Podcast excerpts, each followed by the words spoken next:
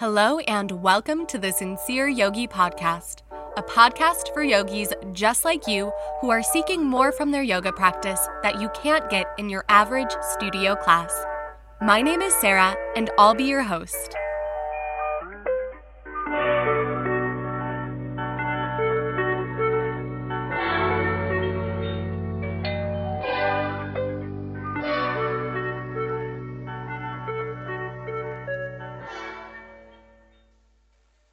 Hello, yogis, and welcome back to the podcast. We're here for part two of twenty-eight things that I have learned in eight years as a yoga teacher and practitioner. So if you haven't listened to part one, I highly recommend backtracking and listening to the first fourteen of twenty-eight things that I've learned before diving into this episode.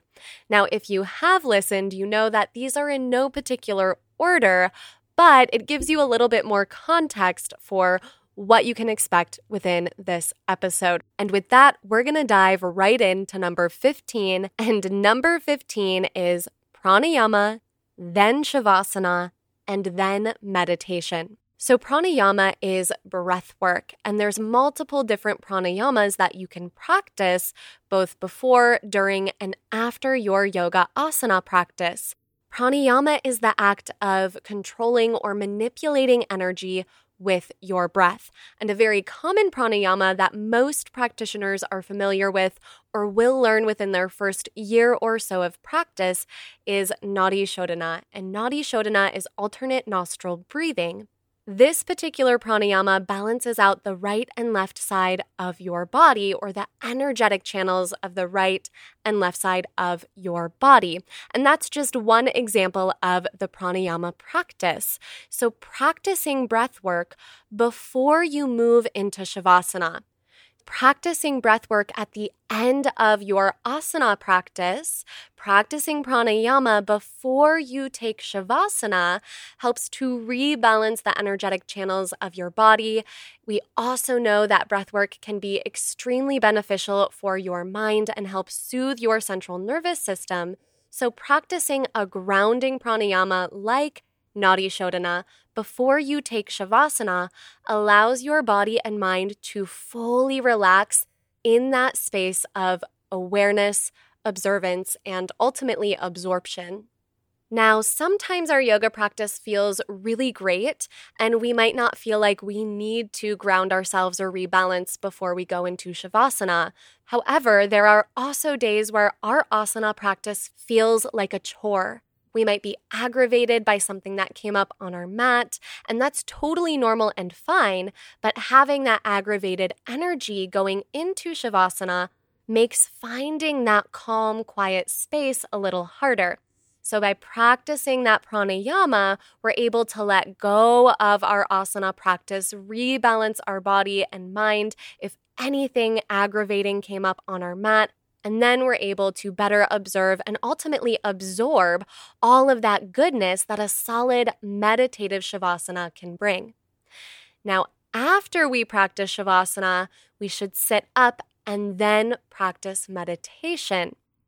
It usually happens somewhat spontaneously, and by that, I mean because we've cultivated that focus and concentration on your yoga mat when you were doing your asana practice, and because you then grounded and rebalanced with that pranayama, you fall into that meditative state in shavasana a lot more easily because you've let out those fluctuations in your mind, you've let out any energy in your body, and you're able to just sit and be and allow yourself to relax. But then moving from shavasana and sitting up in a meditation brings us back to that first point of focus. It helps us reconnect with our body, reconnect with the physical world, and allow us to bring some of that focus and intention that we just created on our mat in our practice and keep that with us moving forward.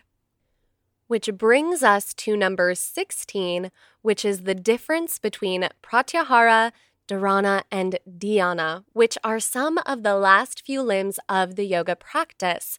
Now, I've touched on this before in previous podcast episodes, and I'm sure I'll do an entire episode on this alone. as we dive deeper into these concepts, but a brief overview because this tends to be confusing for most people who are learning the eight-limbed path and trying to understand what meditation really is. Pratyahara is the first glimpse at reining in the mind and not allowing ourselves to run away with these stories or mind chatter that we often have in our daily lives. Pratyahara is the act of coming back to refocus. It's not the act of focusing itself. It's the act of recognizing you're unfocused in the first place and bringing that into awareness so that you can then focus, which is dharana. Dharana is really what most of us are practicing when we are sitting to meditate. And by that, I mean most of us will do some type of visualization or a concentration on our breath, maybe tune into our body, but we've got some sort of focal point to guide us a little deeper into our being. So dharana is the actual act of focusing and using those things to anchor us into this meditative experience. And then we get to dhyana. And dhyana is the act of meditation, but it's more so a spontaneous act. We don't have to use these anchors or focal points to find that deep space of presence and awareness without the chatter and mental fluctuations.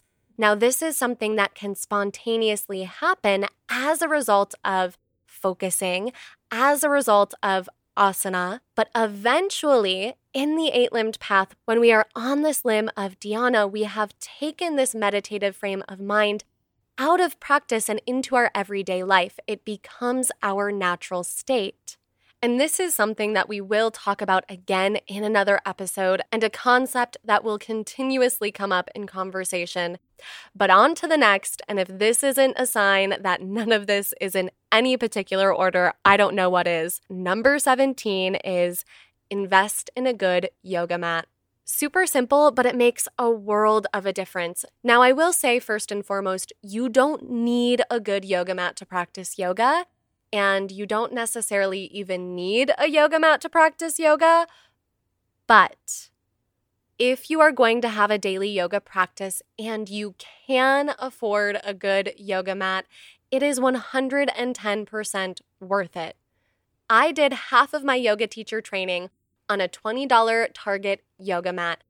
And while it was challenging because it didn't have a lot of grip and when I was sweaty, I would slip, I did find that having a slippery yoga mat actually forced me to understand some of the isometric engagements in the hands, in the legs, in the arms, in downward facing dog, and allowed me to have a little more awareness in my hands and feet as a whole as a practitioner, because I couldn't rely on the grippiness of the mat to keep me in place. So while it was a good learning point, when I finally did invest in my very first good yoga mat, actually it was gifted to me, it made a world of a difference. I did feel like I was able to worry less about the engagements in my hands and my feet, and while I was still aware and grounded in these spaces, I was able to bring that level of focus and attention to other areas in my body that needed realignment or needed to understand certain movements and engagements. On top of that, a good yoga mat usually lasts a little bit longer than one of those thin, cheaper mats. And if you're going to be using it more days out of the week than not, it's best to just invest in yourself, buy the good mat, you know you'll put it to use then, and give yourself that gift of having a nice space to practice. I personally love my yoga mats. I will say that some of my mats are like a second home. So knowing that, I want to make sure that I treat myself with something nice that's going to be easy on my body and help me get through the process of the postures with a little bit more grace. And that brings me to number eighteen, and that is stay curious and playful. Now, because most of us came to yoga through the asana practice, that element of curiosity and wanting to explore this practice within your own body is usually already there.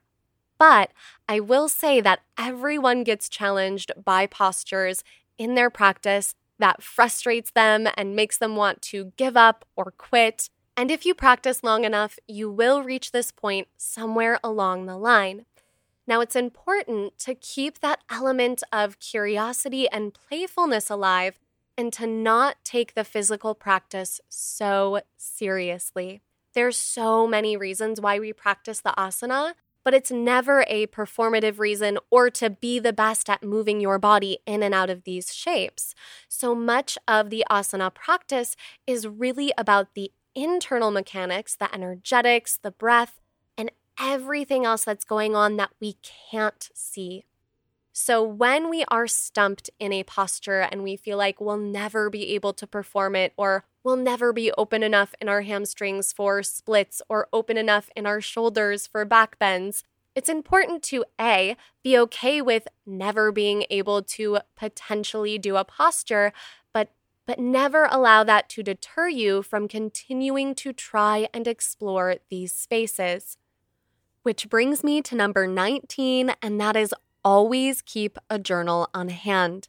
Now, I have two or three journals at home for my personal practice, for teaching, for writing down notes when I'm reading a book. Not only is this good as a teacher to be able to review some of my experiences and information and bring that into my teaching, but as a practitioner, I love going through my old notes and my journals from the time when I was first discovering yoga. Oftentimes, I find tidbits of information that resonate with me on a totally different level, or I see how far I've come in certain practices. So it's nice to reflect and get all of your experiences and thoughts on paper and revisit some of those lessons as you progress through your practice. Moving on to number twenty.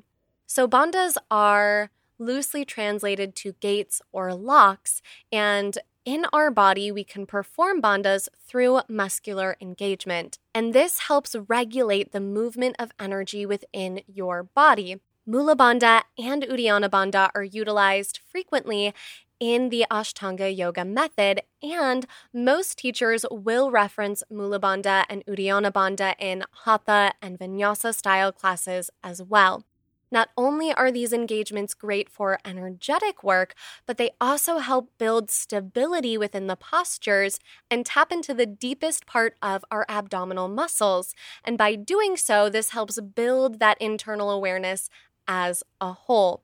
Bandhas are also practiced with pranayama, with breathwork, and help make that breathwork so much more effective. So when we add the bandhas to our physical practice, when we add breathwork to our physical practice, we're moving out of this idea of the postures being a strictly physical thing and into the deeper energetics of the yoga practice as a whole.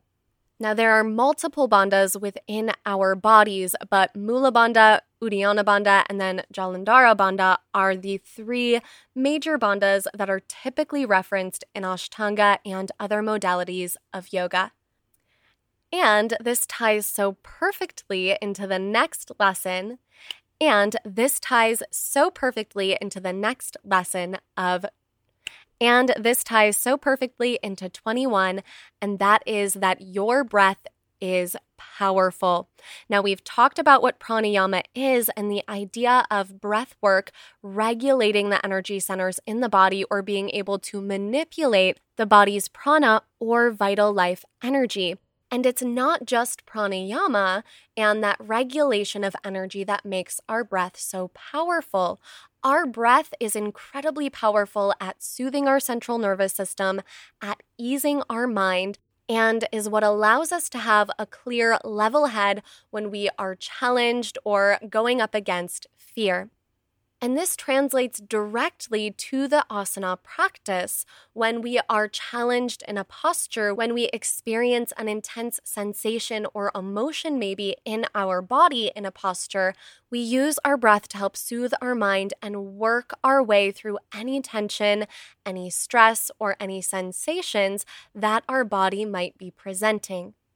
Now, breath with bandhas is even more powerful, and that deals with the energetic work of the bandhas in general and how the bandhas then redirect the energy that we are cultivating or manipulating through our breath. So that link of breath and bandhas is a very sacred link and what allows us to reach these higher states of consciousness in the end, and ultimately why practices such as pranayama and meditation come after the asana practice.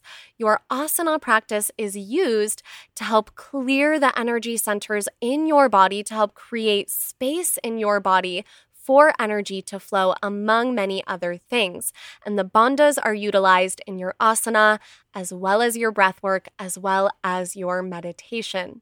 Moving on to lesson twenty-three, your brain is just a tool. All of these concepts that we've been talking about, the yamas, the niyamas, talking about breath work, focus, concentration, the idea of meditation and letting go of the mental chatter and stories that we tell ourselves, this all brings us back to the concept of our brain being separate from our being, from our soul, our consciousness, our higher self. Of course, we need our brain in order for our body and mind to function. And thoughts that happen in our mind are not necessarily the sum of who we are.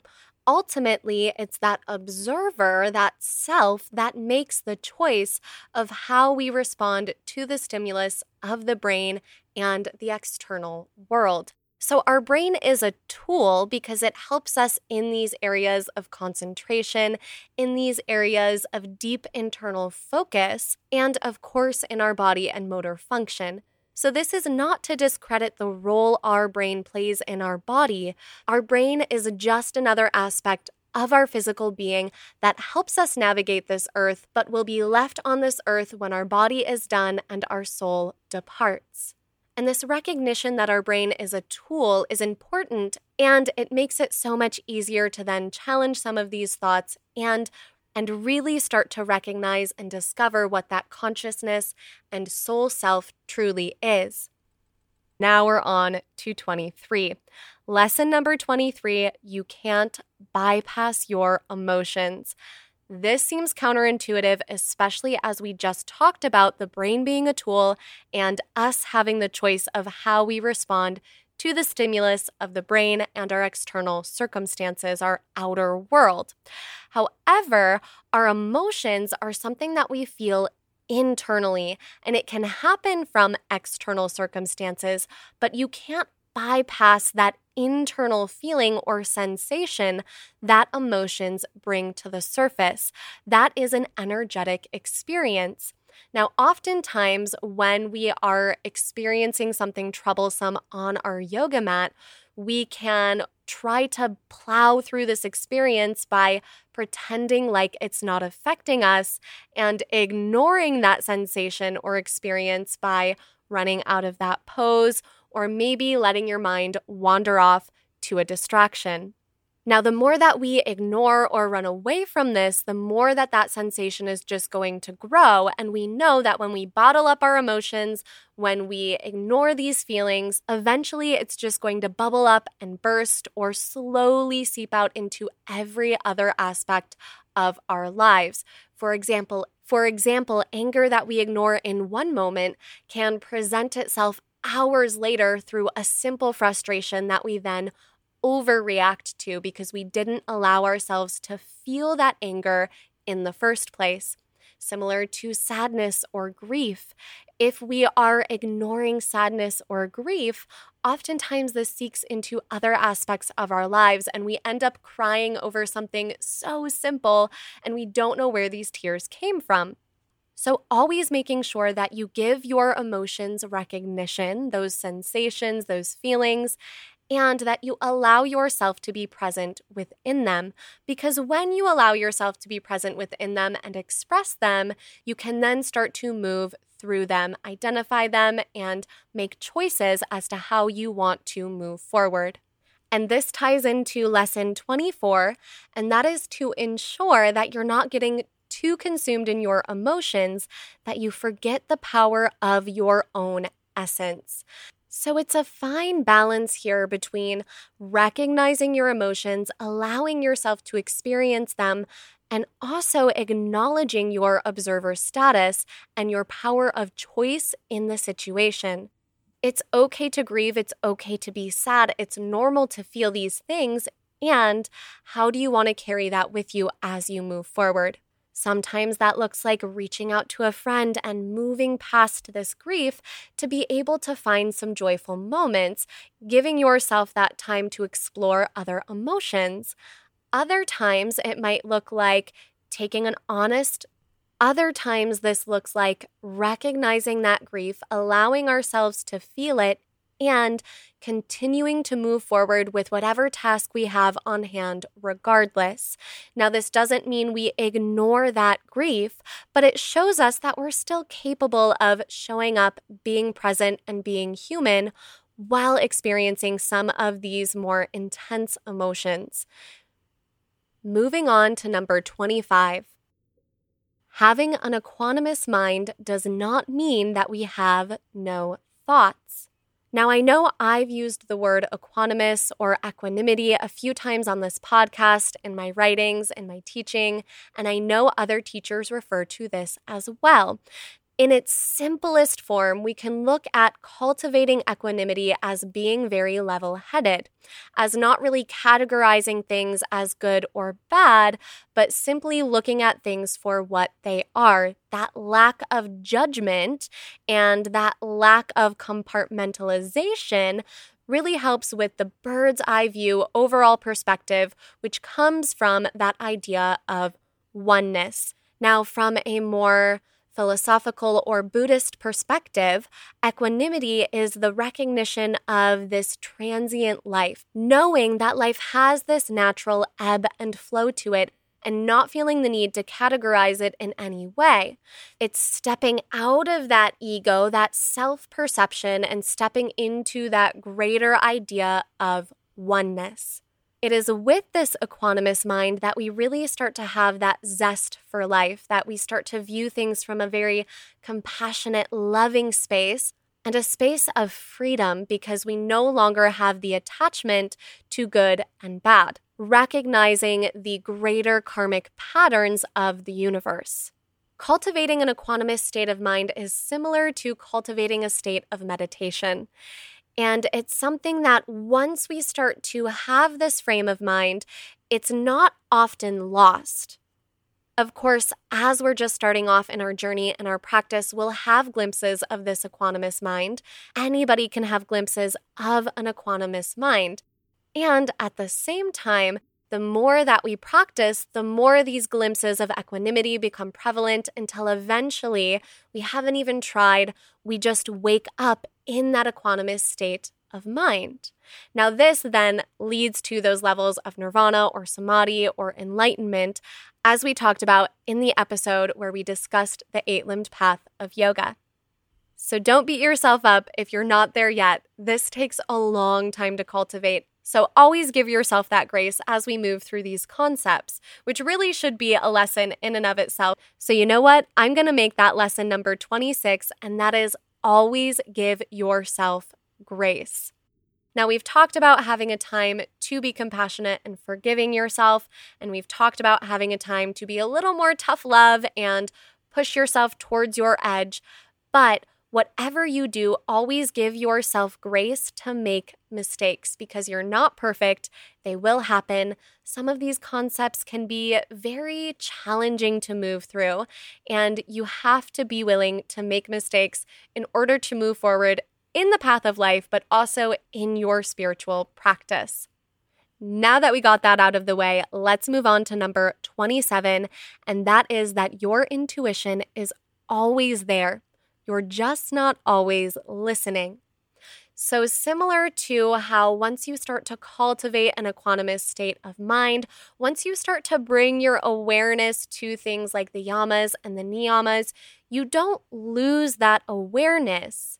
Sometimes it's just whether or not you're actively listening to that awareness in the first place. Now, this is similar to like a toddler or a pet that actively listens to what you say and chooses to ignore things that they don't want to do, even though they can hear you. We do that to ourselves all the time, especially when it comes to our intuition. How many times have we known better about something, maybe even gotten that premonition or feeling that we shouldn't follow through with something, and then we do, and whatever it is goes terribly wrong, and we're like, dang it, I knew it, and I should have listened to myself. Sometimes that's more instinct than intuition, but it's a great example of how you don't lose these things once they're there. You're just not always aware of them, or you're actively choosing to ignore them, which can be a hard pill to swallow, but going back to having grace for yourself, it's all a part of the process. And that brings us to the final point, and that is number twenty-eight. You can't go backwards in your spiritual journey, only forwards. Even when you feel like you're going backwards or you've lost progress, you're really gaining more lessons from previous experiences. Now, this is something that is so important to keep in mind because there will be times where we are really in tune and really balanced and aware and our intuition is on point. And then there will be times where we feel like a discombobulated mess and like we've lost all sorts of progress. But once you start to build awareness of your behaviors, your thoughts, your patterns, once you start to play around with that observer frame of mind, you never lose these concepts. You just choose when you want to use these tools and not. And that goes all the way back to the power of choice and being the divine conscious beings that we are and cultivating that power for our spiritual practices. Wow, this episode was a lot longer than the last one, and I thought I was going to be super concise, but these concepts are all a lot to digest. There's so many different directions that we can go when we talk about these lessons, and I'm excited to dive deeper into all of this stuff in future episodes, sharing my journey with all of you, and hearing your feedback on your personal journeys as well. As always, thank you again so much for tuning in and listening. If you enjoyed this episode, please give it a rating, subscribe.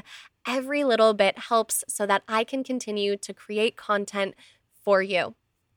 I hope that you were able to learn a few things from my years of experience as an instructor and a teacher, and that you got some good lessons out of this episode. Thanks so much again for tuning in, and I'll see you next time.